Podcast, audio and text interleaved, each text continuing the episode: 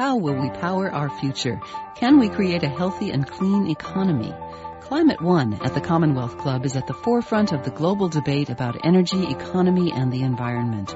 Bringing together the brightest and most provocative leaders of our time, Climate One is the place where big ideas get heard. With thoughtful and insightful discussions on policy, business, science, and culture, Climate One founder Greg Dalton gets to the heart of the matter. It's our future. It's time to come together.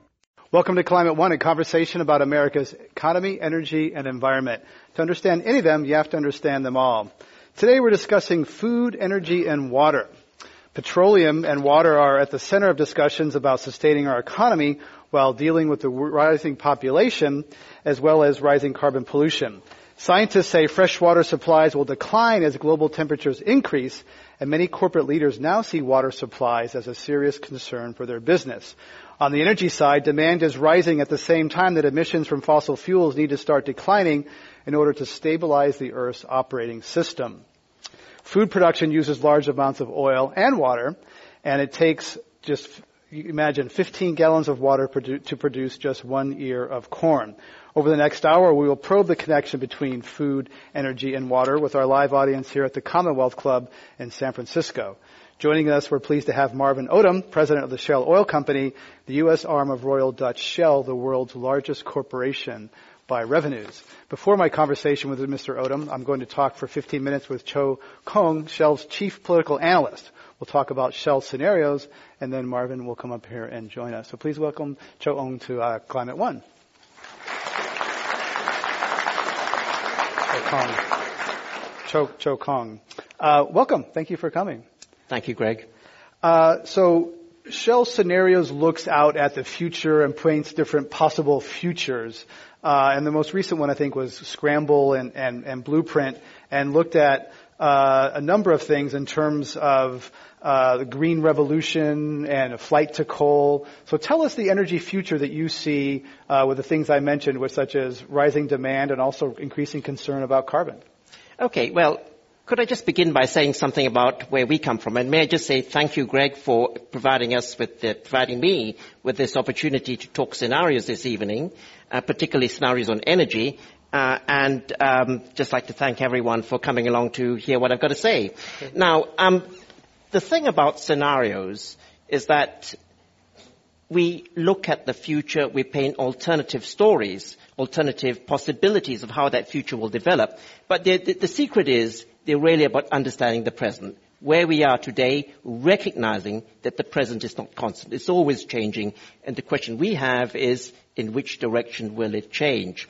So, um, we've been looking at long-term energy issues ever since the scenario team was founded more than 40 years ago in Shell.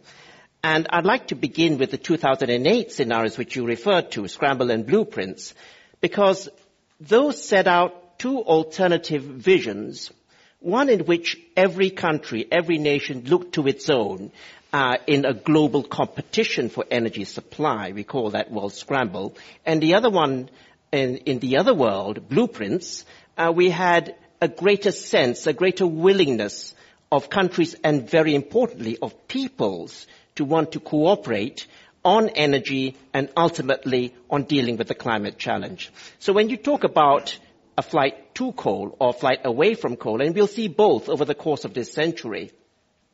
We're talking about trends which are impelled by what people want. What do people want? They want growth, they want jobs, they want a, a sense of well-being.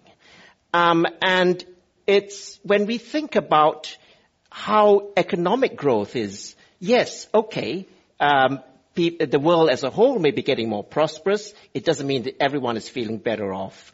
Uh, if you look at a country like China today, it's recorded astounding rates of economic growth over the past 10, 20 years. Uh, but today, people are, in, are, increasingly questioning the price of that growth. Mm-hmm. Uh, we're looking at uh, cities which are blanketed in, in uh, black carbon. Uh, we're looking, if I could just take the, uh, uh, take a non-energy example, uh, pigs polluting a river that feeds into the water supply in Shanghai. Mm-hmm. All sorts of things going on which people say, in which, which lead people to say, what's the price of this growth? So great complexities come in to the picture that, you know, we painted earlier on with Scramble and Blueprints. The idea that, yes, if, if uh, we can get together and agree, we'll deal much better with the climate challenge, we'll manage supply and demand over time, of course. Well, it's inevitable. Uh, as the developing countries, the large developing countries grow rapidly in the way China has grown, and China is only the first India is following on, so is Brazil, and others will follow on behind them. They will use more energy and a large chunk of that energy will be coal. But as they reach a certain level of development, their use of energy uh, will start to flatten off and the percentage of coal will start to decline. The question is when. Can we bring that period, uh, can we bring that turning point further, further forwards, closer to our time, or will it be further away? And the question is whether we sort of destabilize the climate further by, by doing that. But I want to pick up on a question you talked, you mentioned earlier about sort of each country for themselves versus interla- international cooperation or collective action.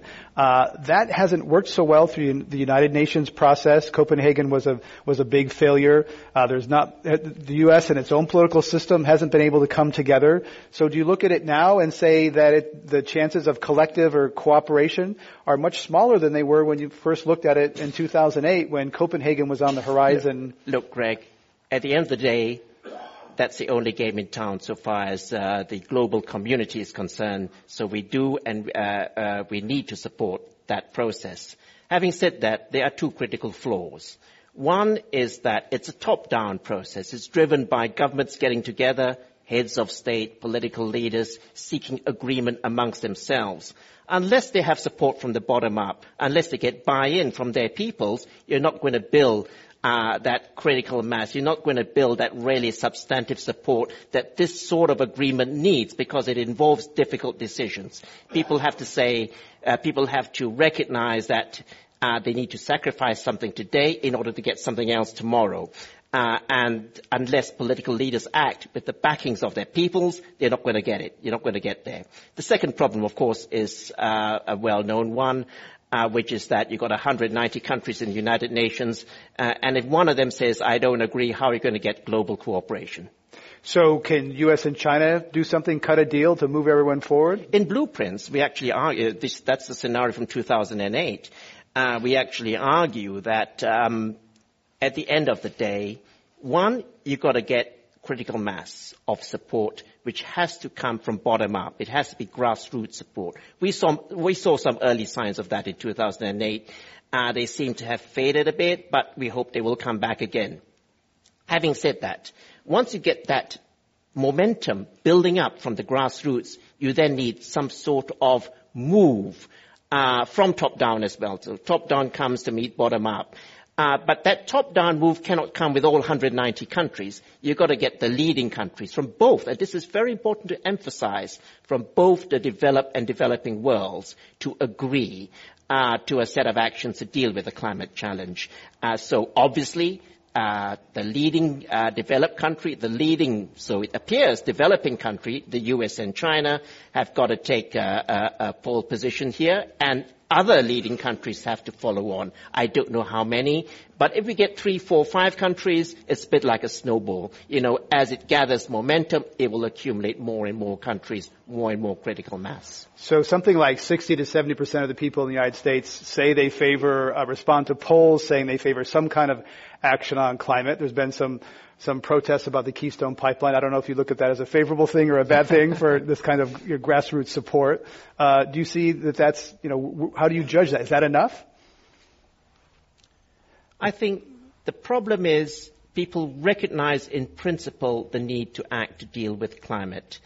Uh, the question, I think the crunch point comes when they, rec- when they are faced with difficult decisions that they have to take when the cost is an or issue. A, a personal cost. It's fine if someone else pays, but if I have to pay something else. Absolutely. And companies face that, that question every day. Mm-hmm. If you want to add CCS, carbon capture and sequestration, to a power plant, you double the price of the power plant. So it's something I think we need to think about, and the way to deal with it is to have an effective price on carbon. So whatever mechanism you've got in mind, and we favor carbon, uh, carbon trading, uh, whatever mechanism you've got in mind, mind, you've got to value, you've got to put a price tag on the carbon that's being emitted from whatever activity you're engaged in.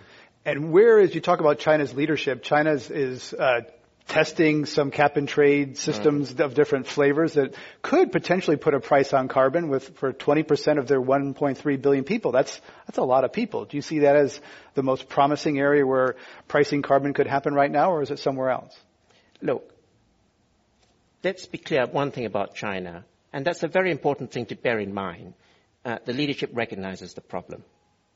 Um, and they intend to deal with it, but the important thing before you can deal with the problem is to recognize it exists. That they do.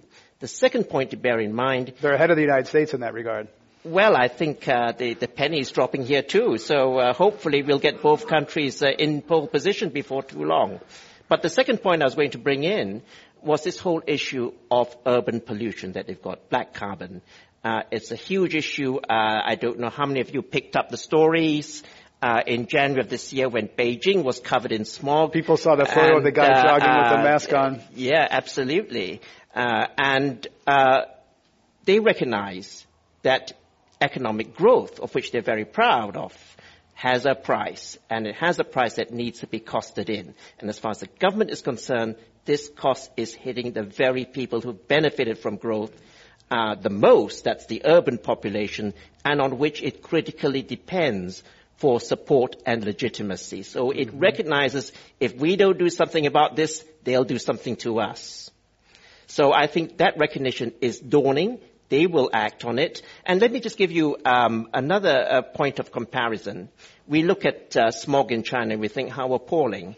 Uh, I don't think many people in the room perhaps were alive in 1952. Some of you were. Uh, uh, but uh, most, I would wager, were not. but in 1952, I, I live in London. In 1952, we had the Great Smog. The Great Smog in London, in which 12,000 Londoners died. And the smog was so bad that it seeped inside of buildings and uh, people in cinemas complained they couldn't see the screen.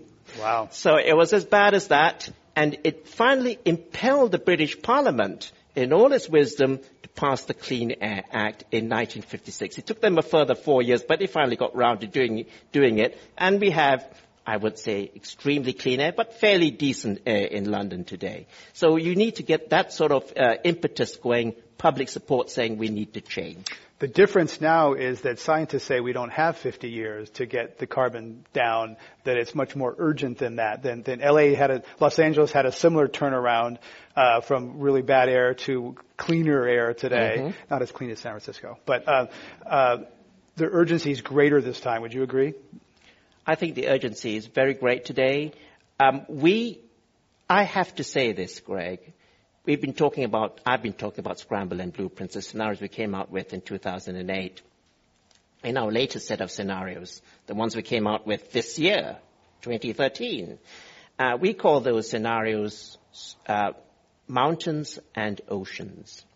And those scenarios carry a very stark warning that regardless of the scenario, we're heading for an overall global temperature rise of somewhere between 3.3 to 4 degrees centigrade. Yeah, depending on which scenario. So no Americans now, know what that means, but that's so 7 degrees to 11 degrees, something like that? Okay, yeah. But the benchmark which most people use is a 2 degrees centigrade uh, temperature rise. That's the benchmark that most people use.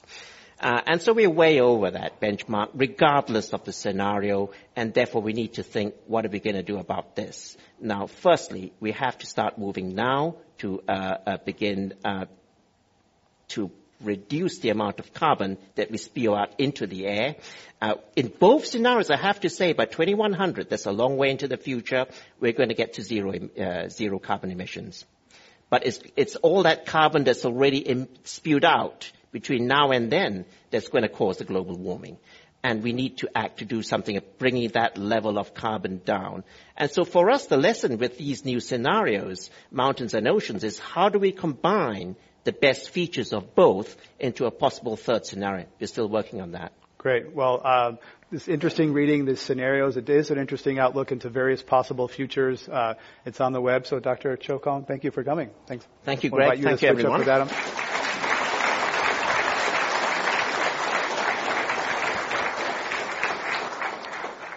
So, uh, Marvin, welcome to Climate One. Thank you. Uh, let's get a baseline here in terms of climate and talk about uh, the scientific consensus that climate is uh, is disrupted by burning fossil fuels. Where is your position and Shell's position on climate change and man-made climate change? Well, this is probably the easiest question you'll ask me all night because it's very clear for us as a company, and that is that climate change is real. Um, that humans have an enormous impact on that, and that it requires some sort of action going forward. And what kind of risk does it present for the United States and for Shell as a company? Well, I think if you look at the uh, at the the policies that we advocate as a company, so getting outside of our our direct day-to-day business, working with governments around the world, the I'd say the number one element of that advocacy is putting a price on carbon. So we see it as a as a big enough issue and a big enough risk that, to where we need that sort of global framework to then drive this market to somewhere different than it's headed right now. So a price on carbon means like what is emitted now from our tailpipes and smokestacks goes into the atmosphere unpriced and putting a price on that. Uh, and that's hap- where is that happening around the world in a meaningful way? Well, it's ha- I mean it's actually happening. I, I spent some time with the governor today, so you know there, to a degree it's happening here in the state of California. Um, we see some evidence of that in uh, Australia. You see the uh, see it happening in Europe, but to varying degrees of success, right? So the design of these programs is critically important. But so I, I think you know we have to you know both look at where it's happening, but also say how can we do this in a more effective way. And what do you think about California's plan to price carbon pollution? They have a cap and trade program. Is that something that Shell supports? Yeah, so a cap and trade would be the preferred solution from our perspective. And just to be clear, cap and trade, you know, there's a lot of complaints about it being a complex system and so forth. But the thing that we really like about it is it's a market driven system and you get that full power of the market to bear then on actually reducing carbon. Cap meaning it actually, you know, caps the uh, the CO2 emissions, and then you can lower that cap over time. So you actually design it to get to the result that you're after. Um, and and then a, a trading system because the the importance of the trading system is it allows that CO2 reduction at the lowest cost to the economy overall.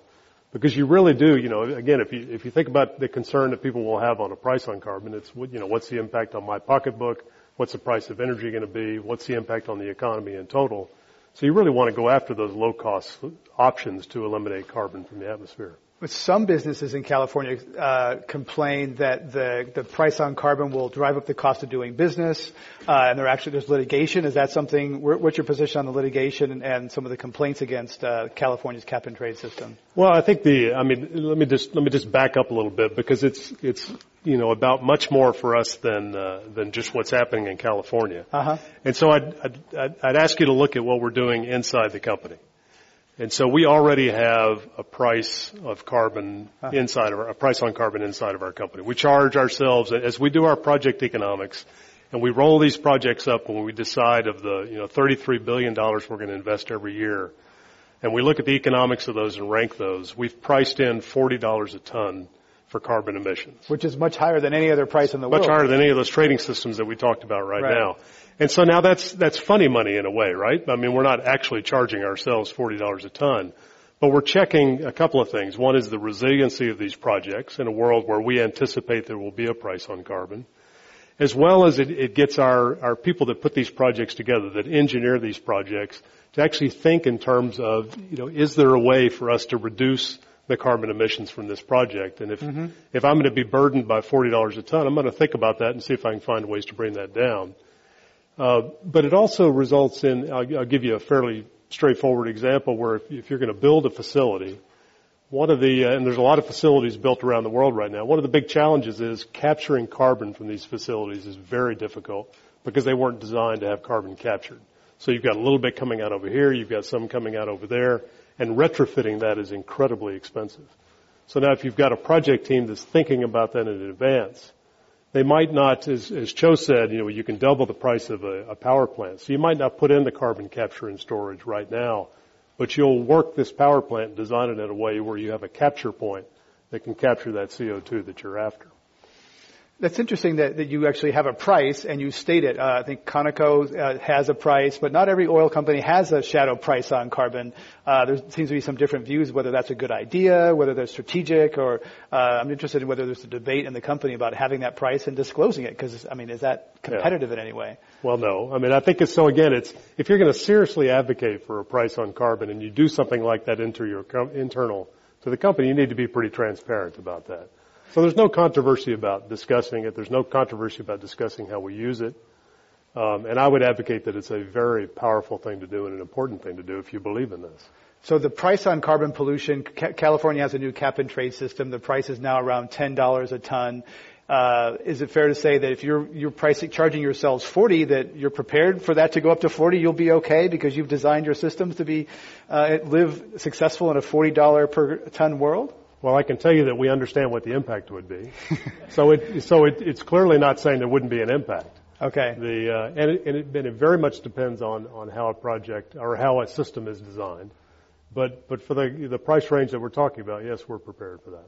And California system, you may have some issues with tweaks here and here. I wasn't quite sure whether you're involved in the litigation against California's cap and trade system. No, I don't think we're actually. We've been a, we've been a strong supporter of AB 32. Um, we were openly opposed to Proposition 23. I think it was 23, wasn't it? Which was a ballot initiative to basically uh, cease California's main climate law. Yeah, yeah. yeah. Right. So no, there hadn't been a lot of controversy on that for us. Now, one of the things we will continue to do, and, I, as I said, you know, in some of the conversations I had earlier today, we'll never be hesitant about recommending ways to improve the design of a program. You know, that, and that includes tweaks to AB 32 or, or the, you know, LCFS or whatever. The low carbon fuel low standard. carbon fuel standard. So, so we'll always be in that conversation and that mix on ways to improve it. But we've supported the program and the goals of the program. Natural gas is one fuel that, that a lot of people look to as a possible, it's talked about as a bridge to the future for a low carbon future. Um, Shell, I believe, is now more of a gas company than an oil company. So let's talk about natural gas and this new energy mix in future. Yeah. Well, I mean, everybody in this room I know is perfectly aware of what's happened, particularly on this continent over the last half a decade or so, where there's just a tremendous amount of natural gas resources that you know, as I think you've heard in some of these previous presentations, is really changing the energy landscape in total. Now, the, the impact of that, if we've been talking about CO2 and a price on carbon, the impact on that has actually been a reduction in CO2 emissions across the uh, across the U.S. And, and, primarily that's because more natural gas has gone into power generation, mm-hmm. and more coal has been backed out. And, and I will tell you that the single, you know, if, if, if my perspective as a company and advocating for what we've been talking about is to reduce carbon emissions, probably the single most impactful thing that we can do over the next decade and a half to two decades is to drive natural gas in and drive coal out because of its affordability, because of the difference in CO2 emissions, because all the technology is there. And at the same time, that we, we can work on things like carbon capture and storage, which we're now doing at, at full scale in, in Canada, to see if we can then match that technology up with natural gas fired power generation over time to move that even closer to a zero emission source of energy. And Shell got out of the oil, uh, coal business. Was in the coal business at one point, and you're uh, fortunate. You've been going from coal to oil now uh, to natural gas. So you've been lightening your carbon footprint. Uh, but the premise there about natural gas being better than coal is based on some math that isn't quite clear yet. And you're working on clearing that math, but it's based on whether how that gas is produced. It may be worse than coal or equal to coal, depending on how it's done. Yeah, I think this is the prime, one of the primary challenges that I hear around natural gas development right now. And some people will call it fugitive emissions. So it's, it's methane leaking into the air from the development of natural gas, either in the drilling process or in the fracture treating process or in the, uh, the straight production of that natural gas.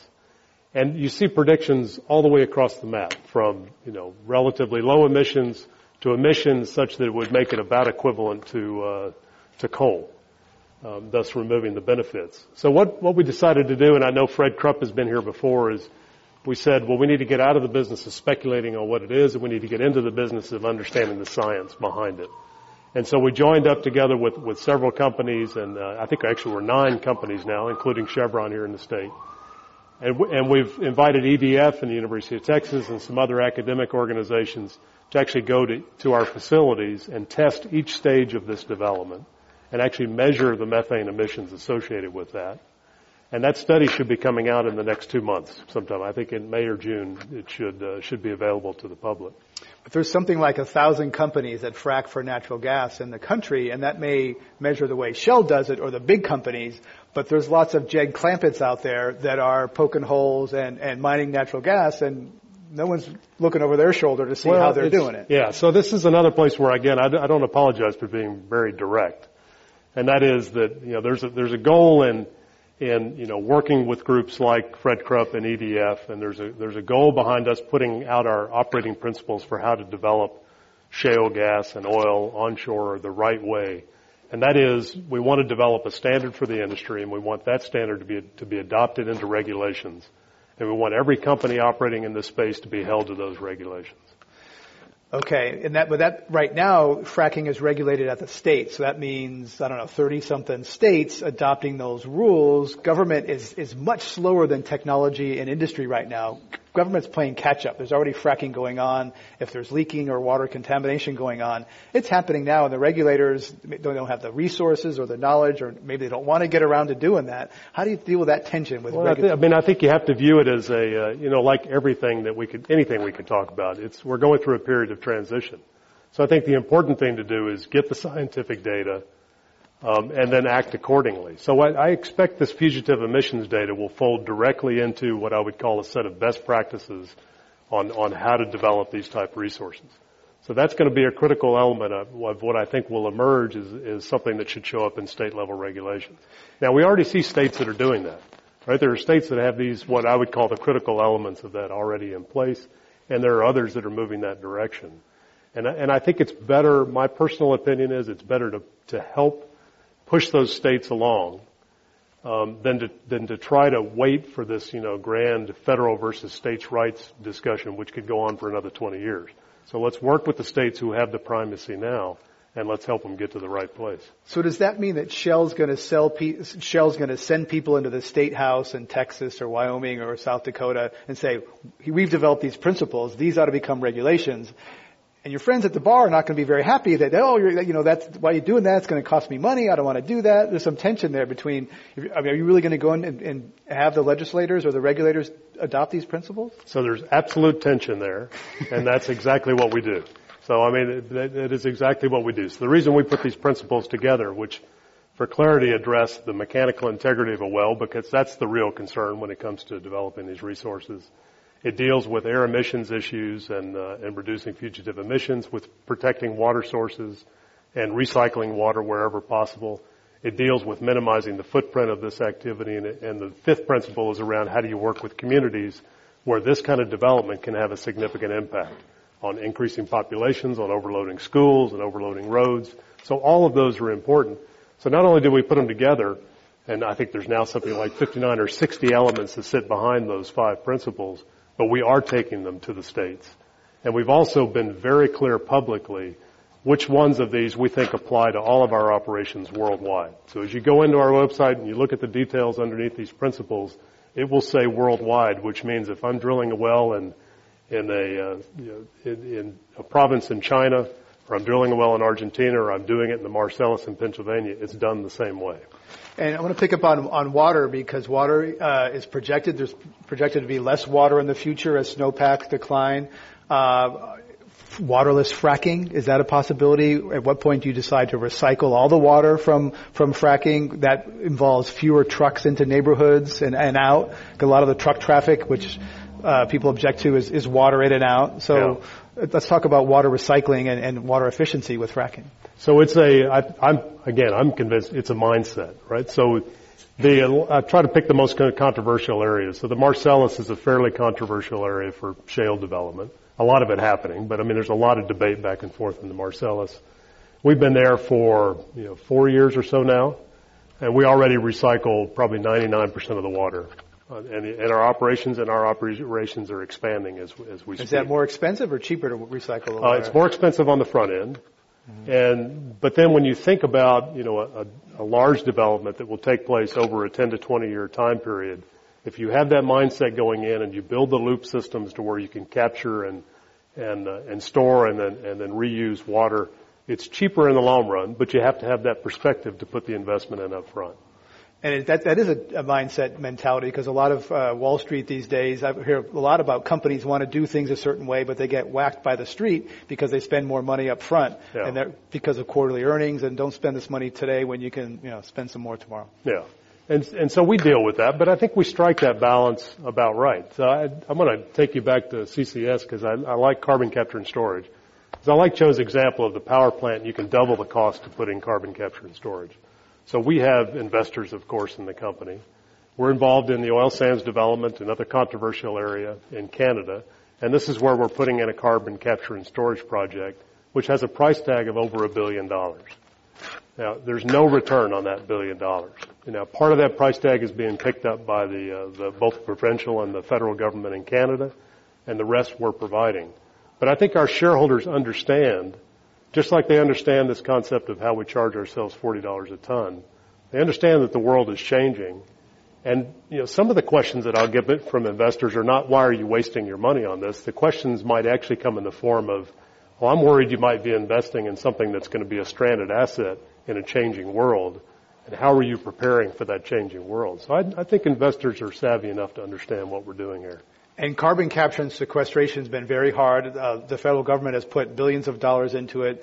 Uh, no one inter- internationally has really cracked it at, uh, at industrial scale at, at, a at a reasonable cost. Is that the concern with uh, carbon capture by the investors? Is like, oh, is this going to be a white elephant up there? Well, I think no. I think I think generally the, the way we're doing it, which is you know picking several projects around the globe to go after and demonstrate, I feel like we have strong support from our investors.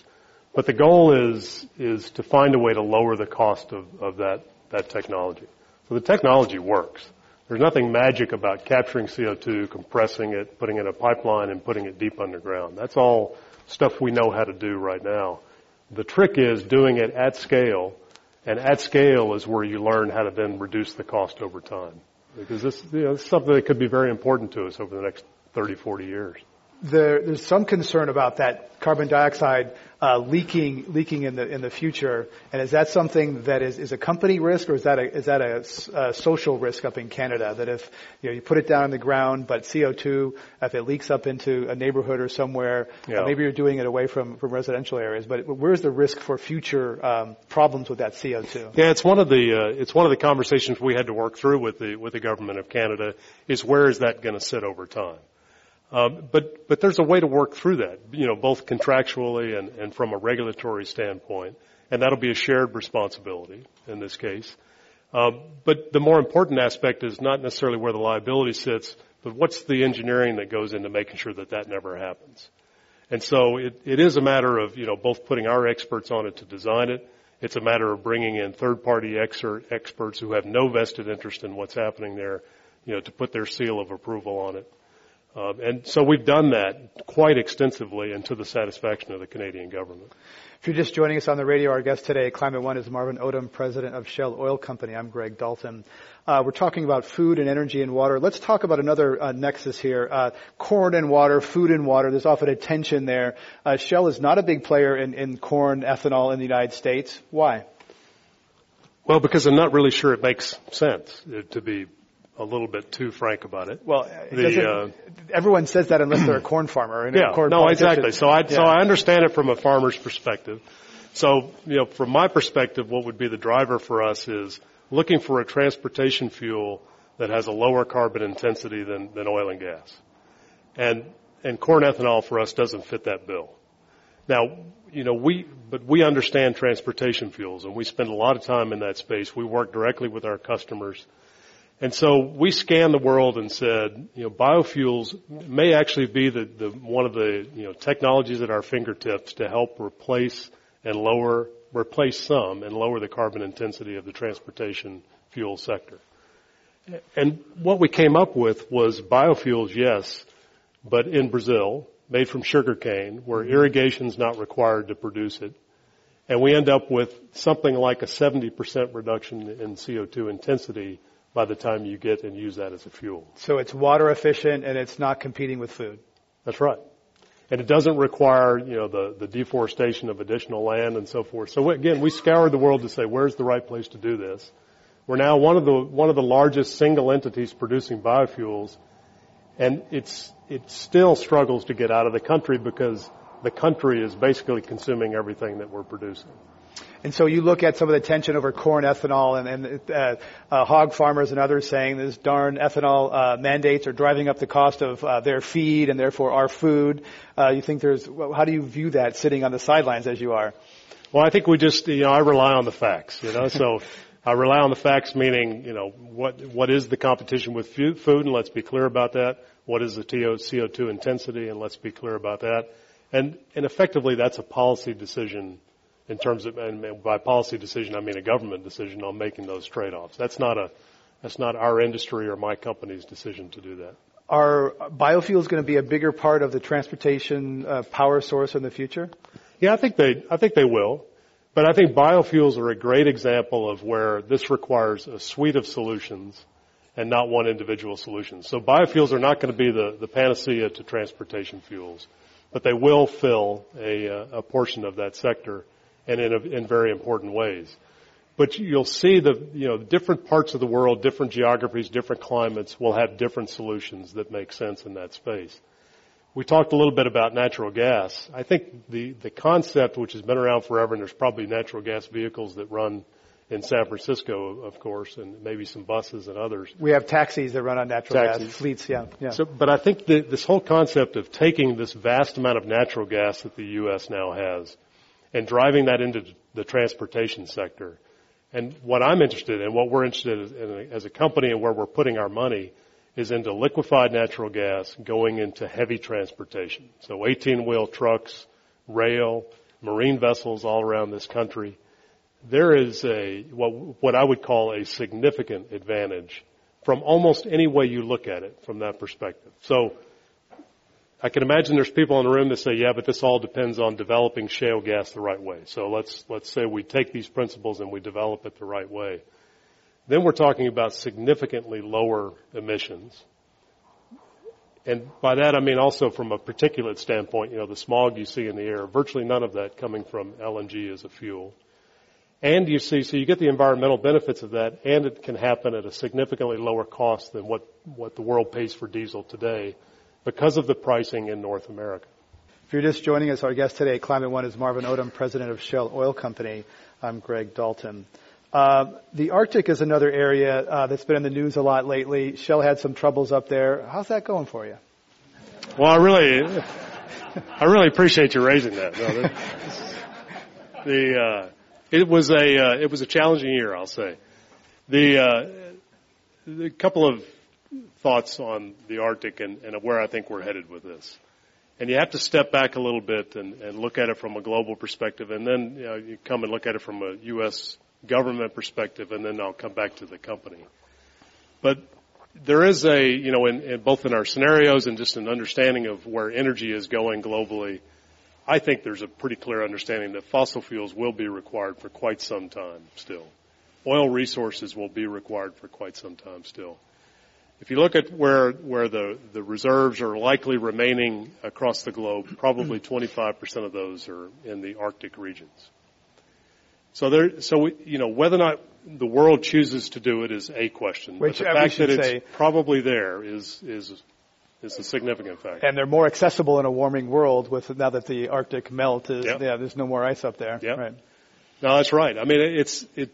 So the answer to that's yes. What I was going to say is you know, we, we had an experience this past year in the Arctic where there was actually more ice than there had been in the last 10 years. But that, that doesn't change the phenomenon you're talking about because there is more melting, there is more space, but it still can vary quite a bit from year to year. So we had a very, very short season this year, but the trend is, is correct.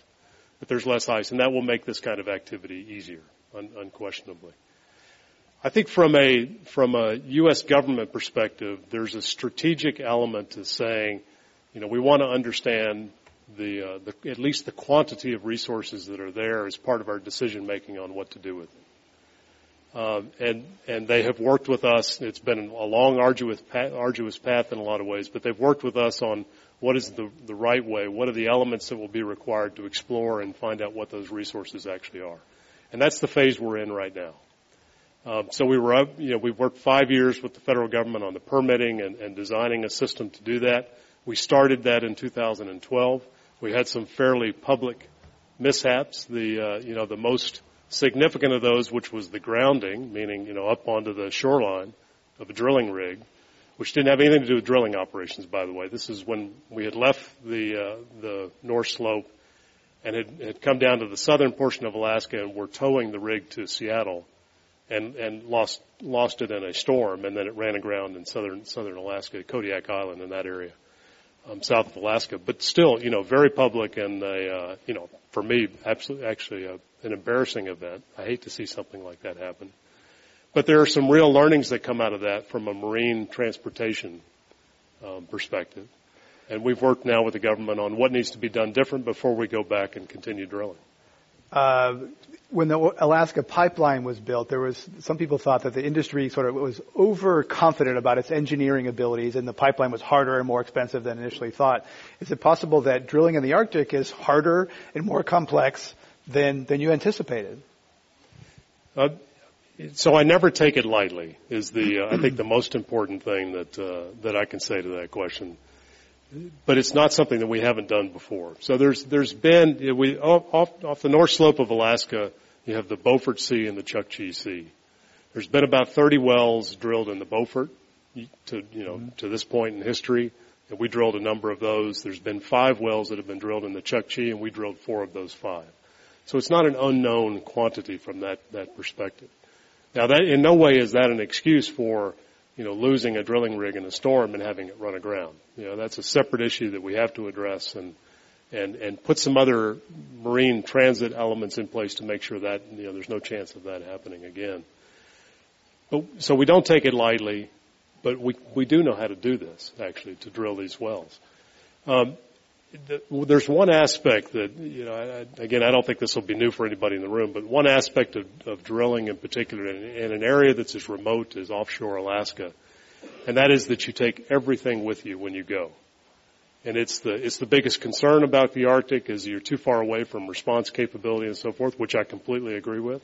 But the, the only then reasonable response to that is you take everything with you based on a design with the government in this case of a worst case scenario and that you're able to respond on the spot with the with the assets that are already in place.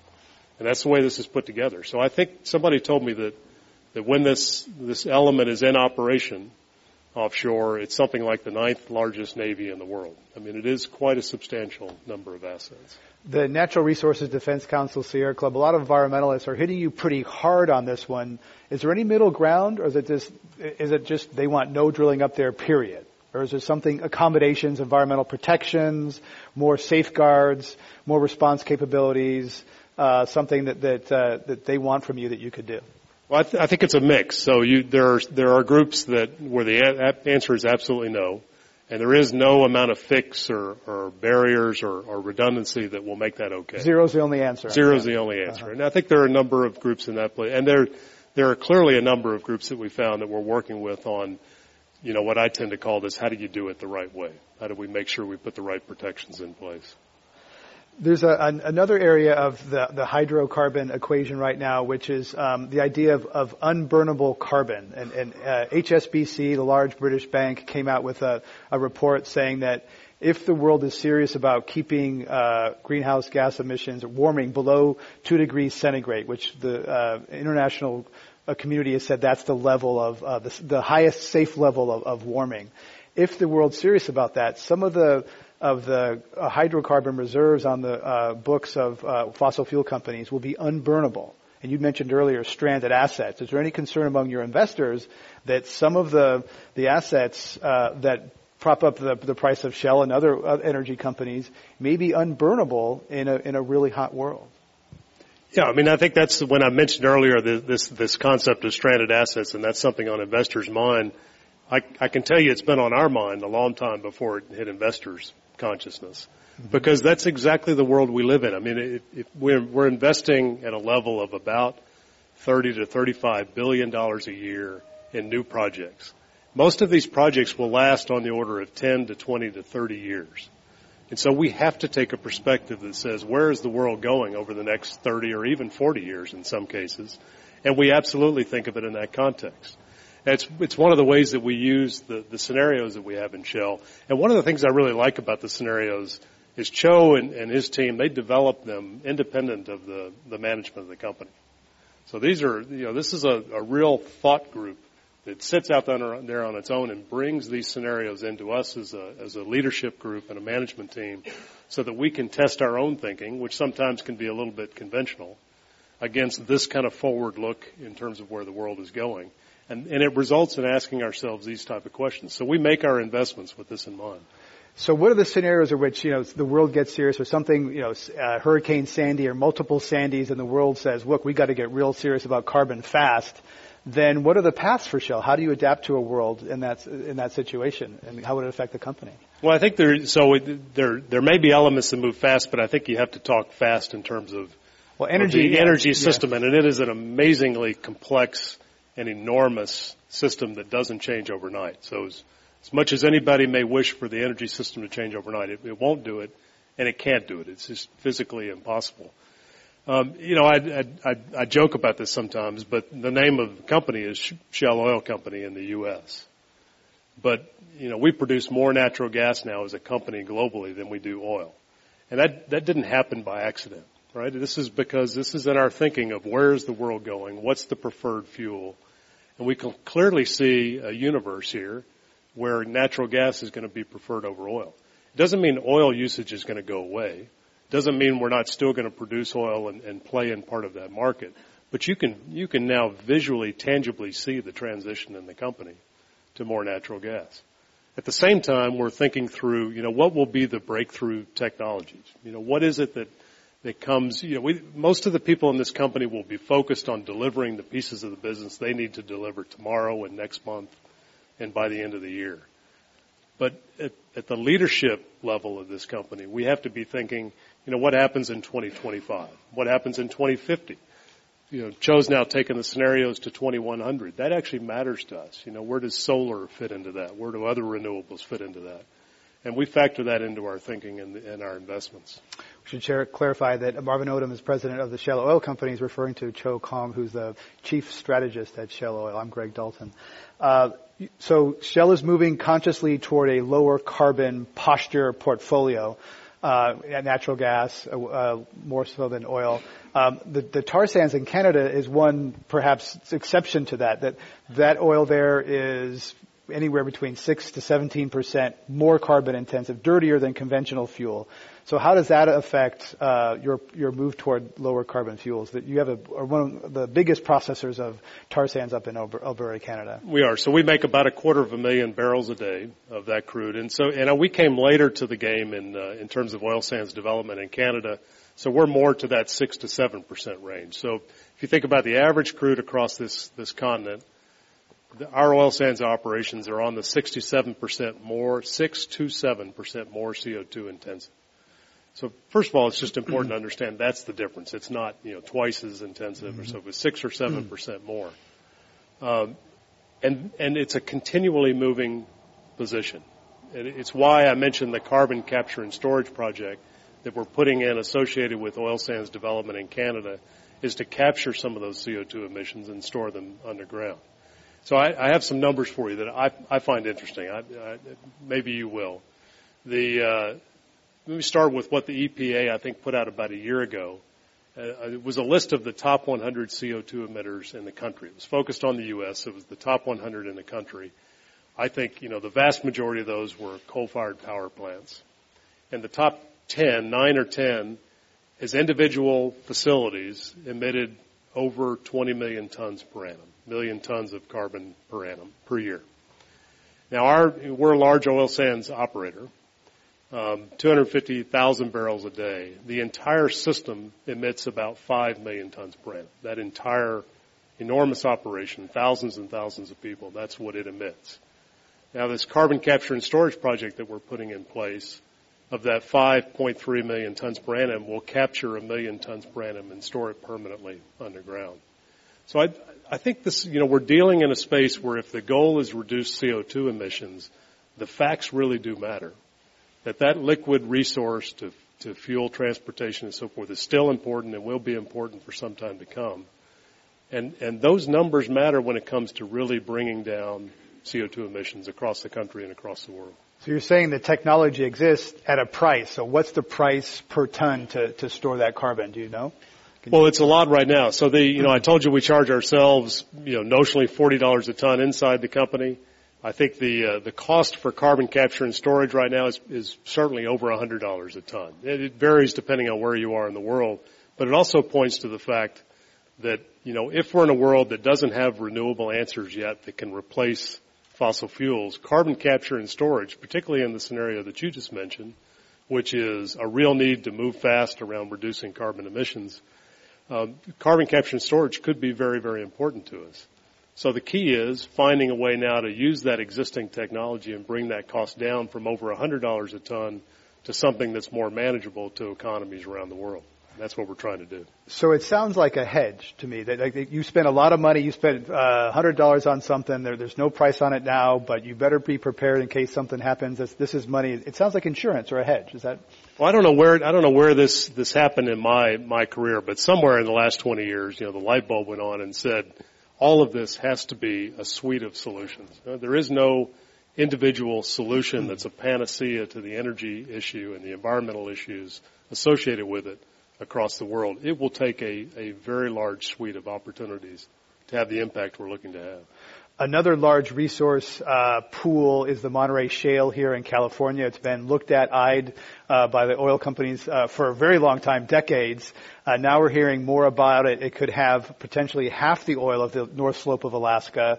Uh, will it be developed? Are you? Uh, what's your view on the Monterey Shale, which is this unconventional deposit in in California that's potentially huge?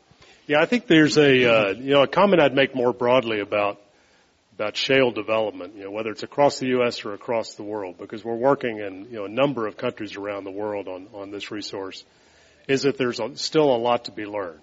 Now, what, what's been learned, and I think is pretty clear to us now, is that the natural, the shale gas, natural gas coming from shales, across the country, there's been enough drilling and enough development to know that that's real.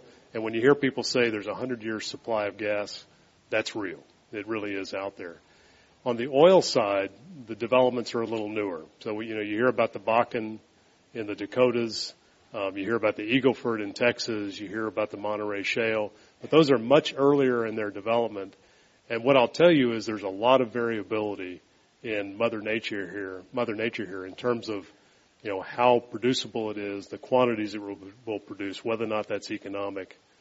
So if you're an oil producer, there's a lot of reason to be optimistic if you're a state looking to boost the economy, there's a lot of reasons to be optimistic about the resources there, but it's far from a given still. And I'd, I'd put the Monterey Shale in that category. So it may remain a, a, a opportunity for the future for a long time. There's oil there. The question is, can you economically develop it, and and how pervasive is it? And that's still an open question.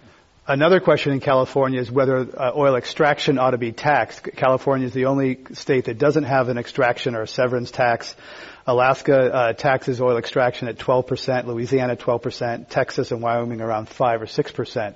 Uh, there's some interest in California in, in putting a tax on that. Uh, would you for or against that?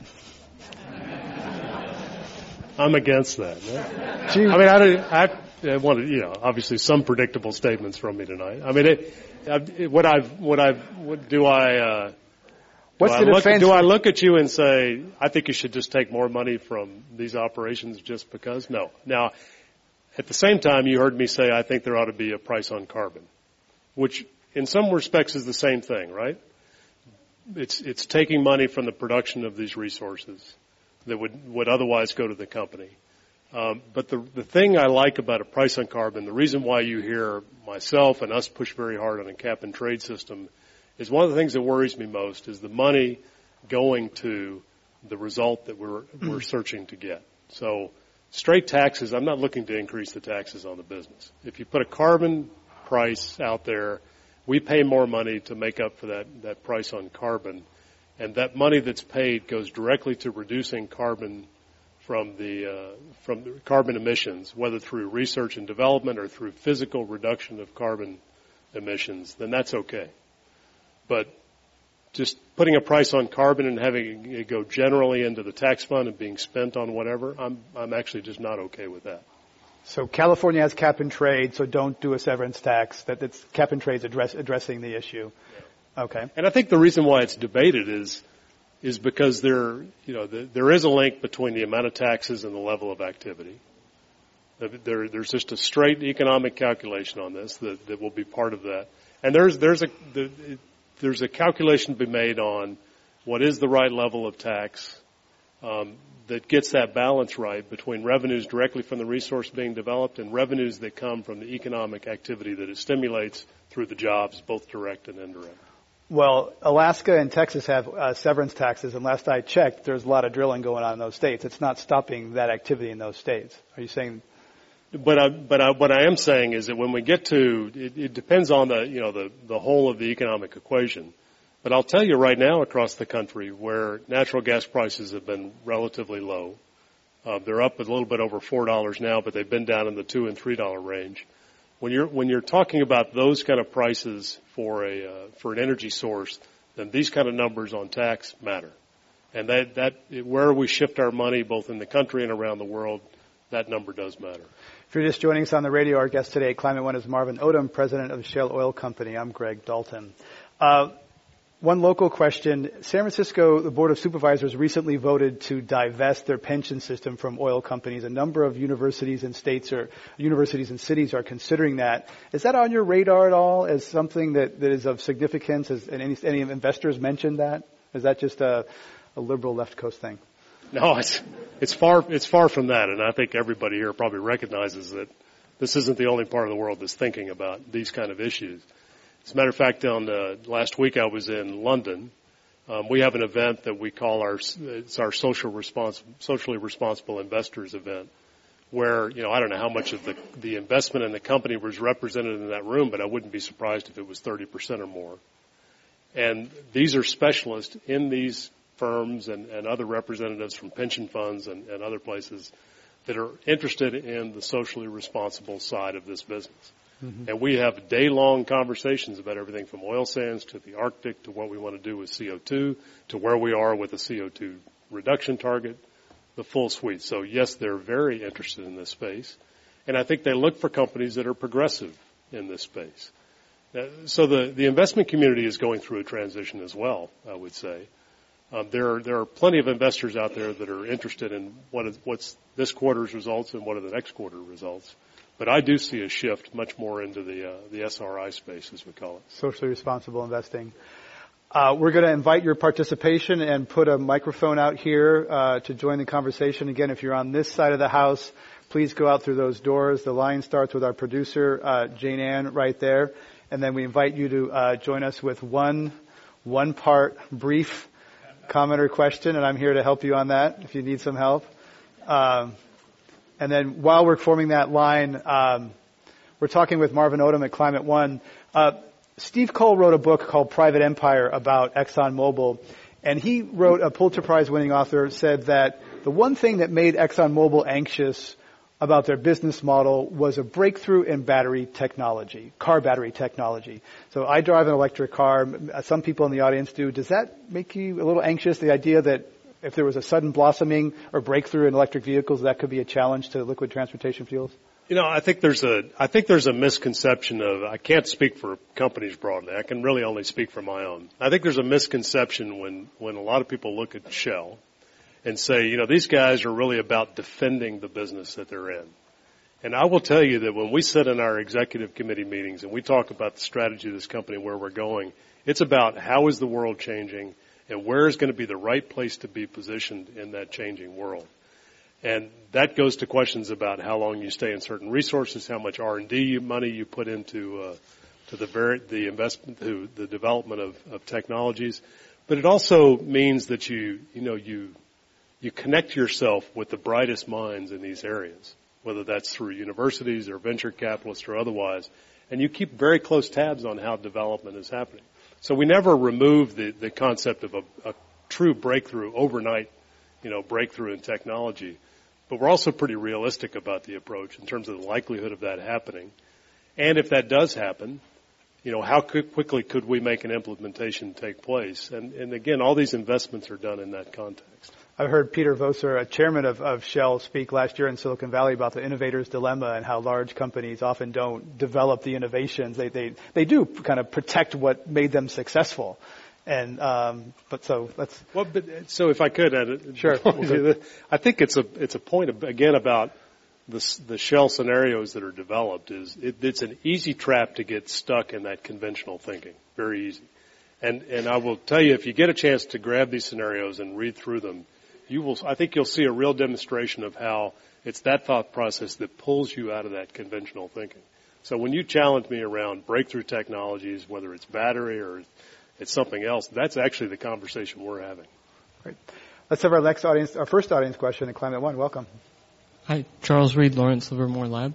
I'm wondering if you could speak a little bit about geoengineering because it seems that it's almost the opposite of uh, carbon emissions in that you can get a small number of uh, states or non-state actors uh, having a large effect on a very complicated system that we don't understand. Uh, and when you bring in uh, the cost of carbon, there might be uh, financial motivations to, to do geoengineering and have carbon credits. So could you speak to your, th- your thoughts on that? And please define briefly what geoengineering you understand. Well, at least I'll give you mine. Yeah. Just don't leave because I'm going to give you my interpretation of what. The, but Lawrence Livermore is an example of a group that we work with. So you know, we work on specific projects with the lab. And the, uh, but I think geoengineering, if you mean other ways to reduce carbon content in the atmosphere other than just reducing emissions from power plants and so forth. It, but is there a way to draw carbon from the atmosphere and or deflect heat back or deflect heat? You right. know, so you know whether it's large scale, you know, mirrors that push heat back to the uh, back to space or so. It, conceptually, yes, but to be perfectly frank, we depend on people like you to think about that at Lawrence Livermore and other places. And it's why you see some of our funding going back into uh, those areas is we recognize that's not our strength. But we recognize there are research institutions that very much do that and uh, as a core expertise. So we rely on you. Let's have our next uh, audience question here at Climate One for uh, Marvin Odum, President of Shell Oil Company. Hi, welcome. Uh, good evening. Uh, Dave Masson, Citizens Climate Lobby. I appreciate your focus on a price on carbon and uh, understand that you still favor cap and trade to uh, to get there. In Washington nowadays, most of the talk seems to be about a carbon tax, and I wonder what your views actually are about about that option, which um, would still be market based, uh, maybe more predictable than cap and trade. Uh, it's still possible to predict the emissions uh, reduction results, and uh, maybe more possible to get Republican support. It's made revenue neutral. Government doesn't keep any money. It's returned to citizens. Um, and we may be able to get uh, bipartisan support. What's, what would be your view of that? No, I, I appreciate the question, and, and the response is, is pretty pragmatic, meaning, you know, we have a we have a case for why we think cap and trade is best. But what we recognize is that's not our decision. So we, we advocate for that, but we also don't think there's only one answer to this question. So the idea of a, of a carbon tax, particularly the way you describe it, market based, you know, outcome performance based, it would be sort of the next in line, if you would, to a, to a cap and trade system. And my expectation is that's precisely what we'll see in some parts of the world. Let's have our next question from Marvin Odum. Welcome to Climate One. Thank you. We've heard a lot about sequestration, which is um, a good word in your world and a nasty word in, word in the rest of our worlds, especially if you want to fly. Have you been thinking about, or are you considering doing some research in possibly besides or instead of sequestering carbon emissions, recycling them in some way? So we do. I mean, some of the, uh, I guess, the most obvious ways. This is very internal to the industry, but what we have done, you know, this is kind of interesting to think about. Back in the uh, the 70s and 80s, we used to actually find um, reservoirs, particularly in the area of Colorado and and, uh, and New Mexico, that actually were almost pure CO2 in the ground. We used to produce this CO2, pipe it to West Texas to put it into oil fields because when you mix that CO2 with oil, um, it becomes much more miscible. It flows much easier through the reservoir and your recoveries go way up. So now, you know, one of the concepts is, and that CO2 that, you know, when you stop that project, that CO2 stays in the, in the reservoir. A lot of it's recycled over time as you're producing the oil. So one of the most simple concepts within the, uh, the industry is, um, use more CO2, capture it now, not from, not, don't produce it from the ground, but actually capture from emissions that would otherwise go into the air and use it for this type of process and increase recovery efficiency with a lower footprint and all the other benefits that come along with that. So we do think about other ways to use it. We worked uh, with the technology for a while around how to take CO, how to take carbon and actually formulate it basically into a cement mix so that it becomes, you know, and I can tell by the nods a lot of people have heard about this, it becomes permanently in that state. And then it can actually be used as building materials and so forth. So we do, we look for those breakthroughs as well. Calera is a company not far from here that's, that's, doing that. Let's have our next audience question. Welcome. Hi, my, my name's Peter Gisela. I understand you're on one of the boards at Harvard University. And my question has to do with uh, scenarios at more effectively educating the general public about the complexities of these energy issues and energy efficiency. Um, are you open to looking at new scenarios that could more effectively challenge the general public to consider various strategies towards more energy efficiency in their communities? Shell scenarios in every school? Yeah, yeah. So, I mean, the answer is yes. I, you know, it's one of the, the forever puzzles for me is when I get, uh, you know, we, we get, I get a lot of feedback in this job and usually the, uh, yeah. and you've been very kind tonight, so thank you. The, uh, but that, that, uh, feedback is very often, you know, you need to do more as a company, you need to do more as an industry to educate people on some of the, you know, the, the breadth and complexity of these issues so that we can get on with real solutions. So I, you know, I'm, I'm here tonight. I talk about this as much as I can, you know, find time to do it. And I haven't found that magic, magic bullet yet for how to, how to be more effective in that communication. But I do see the interest rising. I do see us able to use, you know, to work with MIT and with Harvard and a number of other organizations, NGOs and others to help put that complex picture in a, in a more consumable fashion. But I'm open to ideas, so maybe we'll get a chance to talk afterwards. I'm open to ideas. Let's have our next question from Marvin Odum. Welcome. Thank you for being here and talking to us. Um, you seem much more sincere than I expected, and I'm I'm I'm almost convinced, but there's still this niggling yeah. doubt that you're giving us a really skillful PR line. Yeah. Those that know so, me well know better. I'm not that skillful. so I'd I'd like to hear the answer to your question, uh, kind of in relation to that. Um, you spoke of the the advantages of the open market in in relation to cap and trade, getting the result with the least cost to the economy. Um, how do you feel about subsidies to oil companies, which many people feel skew the market? Okay, thanks. Yeah. The uh, now, I don't think anything I'm going to say now is going to surprise you. The, uh, but I, you know, I would, I would challenge you to get to know me better to, to make up your mind about the sincerity point because I'm confident we'd end up in the right place on that, uh, on that topic. But the, uh, but in terms of subsidies, I think the most dramatic difference between the way you ask the question and the way I'll answer it is I don't call them subsidies, right? I call it a, a tax structure. And I'll give you an example. The, uh, there's a, one of the things that's typically called a, a tax subsidy to the oil and gas industry um, from a number of, of, folks in Congress is the manufacturer's tax, a, a tax relief. So if you're a manufacturer in the U.S., you get a tax break of a certain percentage because you're manufacturing in the U.S. And I think the rate, the, the discounts you get is something on the order of 9% if you're in an industry, you know, whether it's Starbucks or or a carpet manufacturer or a chemicals manufacturer, this is the rate that you get. And the oil and gas industry gets 6%. So that was, that part of the tax code was already adjusted down specific for this industry. So my, my point is this, not that you'll ever agree that, that the tax structure that exists for this industry is where it should be, and I understand that, that you probably don't. But I think the characterization of calling these as special subsidies that go just to the oil and gas industry is a is a uh, is a is the wrong terminology. It's just the tax code. It's just where we are. And that, now there's still an open question as to whether or not we should change that tax code, and that's a policy decision as well. But but it's uh, it's not a free ride for the oil and gas companies. But doesn't the depletion allowance have some special things for oil and gas that are not available for other industries? The oil depletion allowance. Well, I mean, it, to the degree that you're you're discovering a finite resource and producing that resource over time, yeah, because it's unique in that perspective, and there's there's probably some unique tax code elements to that approach. But conceptually, I would say no. So, but yeah, so it wouldn't apply to solar because solar is infinite, not not depletable. Yeah. And we don't know what. I mean, I don't even know what the uh, what. So here's one thing. One of the things I worry about.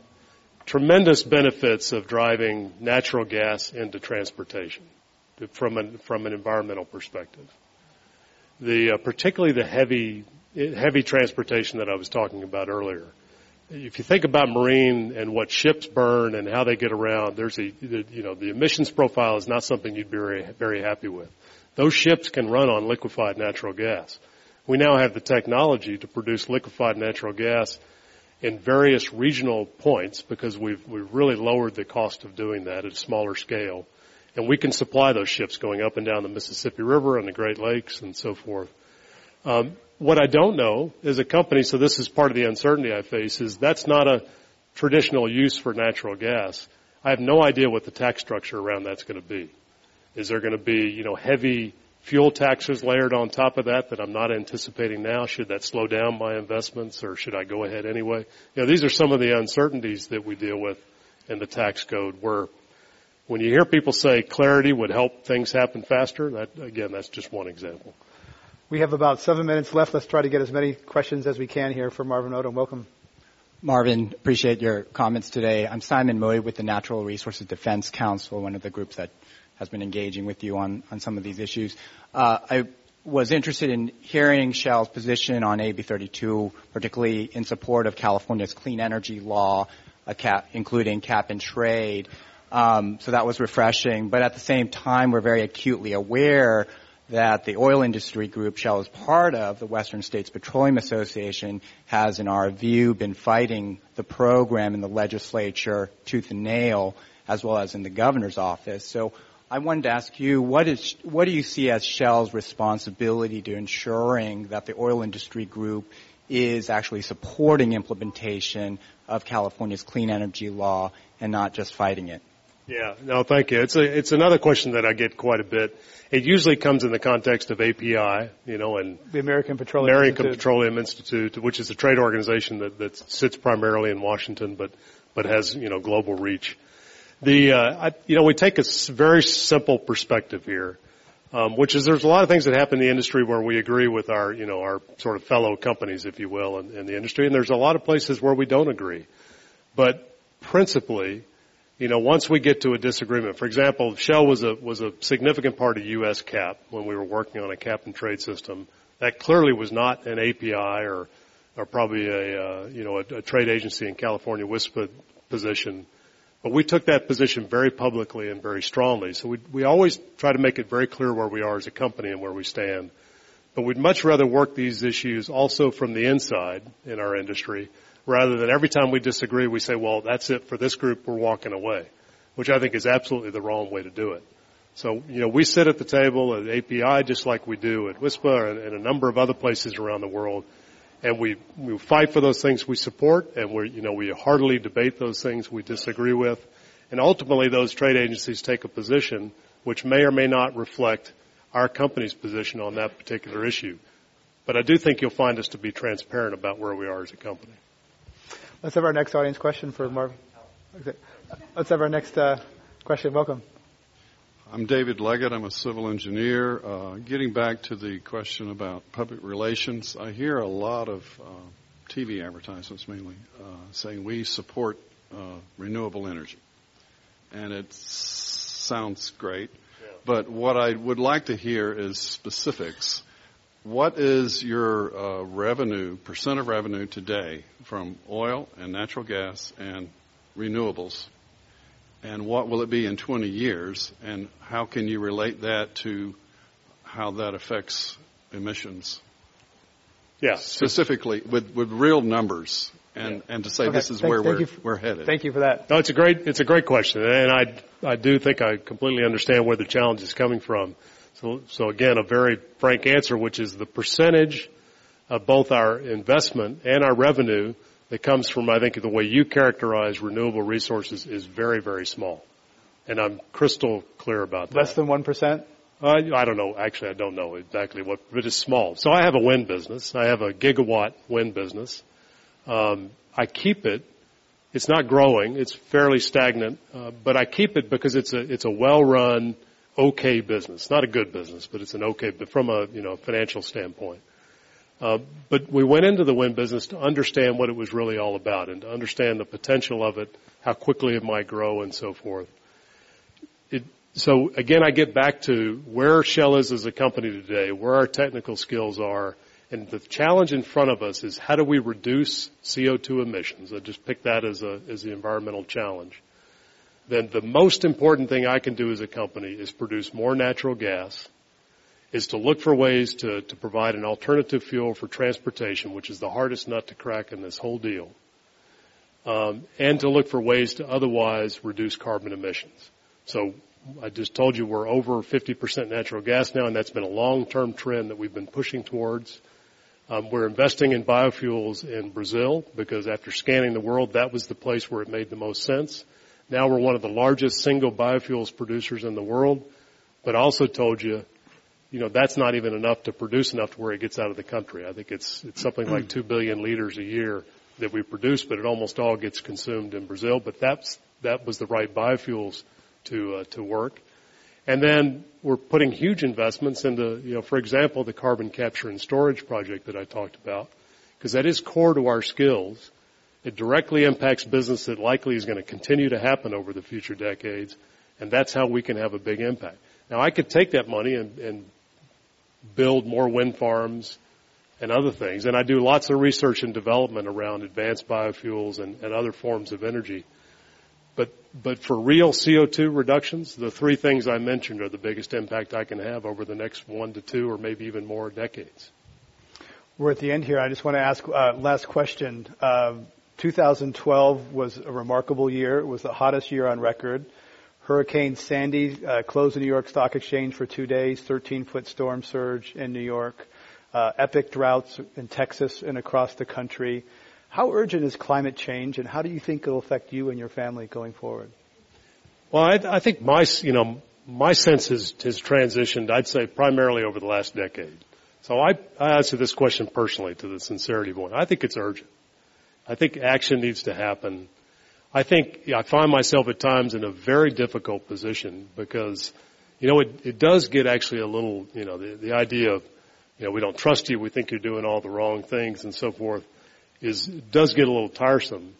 At the same time, I, you know, I, it, you know, I take great strength in knowing as a company where we're, we're actually working very hard to do the right things and to open up some paths for reduce, reduce CO2 emissions across the globe. So I'm, I'm proud of what we do as a company. Um, but I think action is, is urgent. I think the, you know, we have to fix this link, if you will, between business and government and society, which feels completely broken. But I have a strong recognition that we can't move forward. It's not about a single company or even a single industry moving forward and fixing this problem. If those three aren't working together, we can't get there. And I, you know, I point to the gentleman from NRDC as an example. We've done some great work with uh, within NRDC, and we disagree on a lot of things as uh, as well. But those relationships are critically important. Um, and the final point I'll make is you just can't give up because you know it is that important. It does have to happen, and I do think we'll get to a point where this is all more clear and it starts to happen at a much faster pace. And we're just trying to prepare things in the meantime. Do you think that it will require something worse than Sandy? That will be a, a worse crisis that will provoke that action? Well, you know, I can only answer, again, I feel like I can only answer that question from a personal perspective, which is I look at the world and how it reacts to those kind of things, and clearly that speaks to some people, but I don't think that the world sees isolated climate events, or, you know, weather events as, as the ultimate signal for climate change. I, so that's part of it, I think. But I don't think that's I don't think that's the biggest issue. I think the biggest issue in terms of I like the way Cho described it in terms of getting the bottom up, meeting the top down, is there's a tremendous number of urgent issues in the world. And there's a lot of those urgent issues that, you know, that come up tomorrow and the next day. And thinking in terms of the climate system and what needs to happen there is just very, very hard for the, you know, the general public to do. We have to end it there. Our thanks to Marvin Odum, President of Shell Oil Company, and Cho Khong, Chief Strategist at Shell, for joining us today. Thank you for joining us on the radio and Climate One. I'm Greg Dalton. Thanks for coming.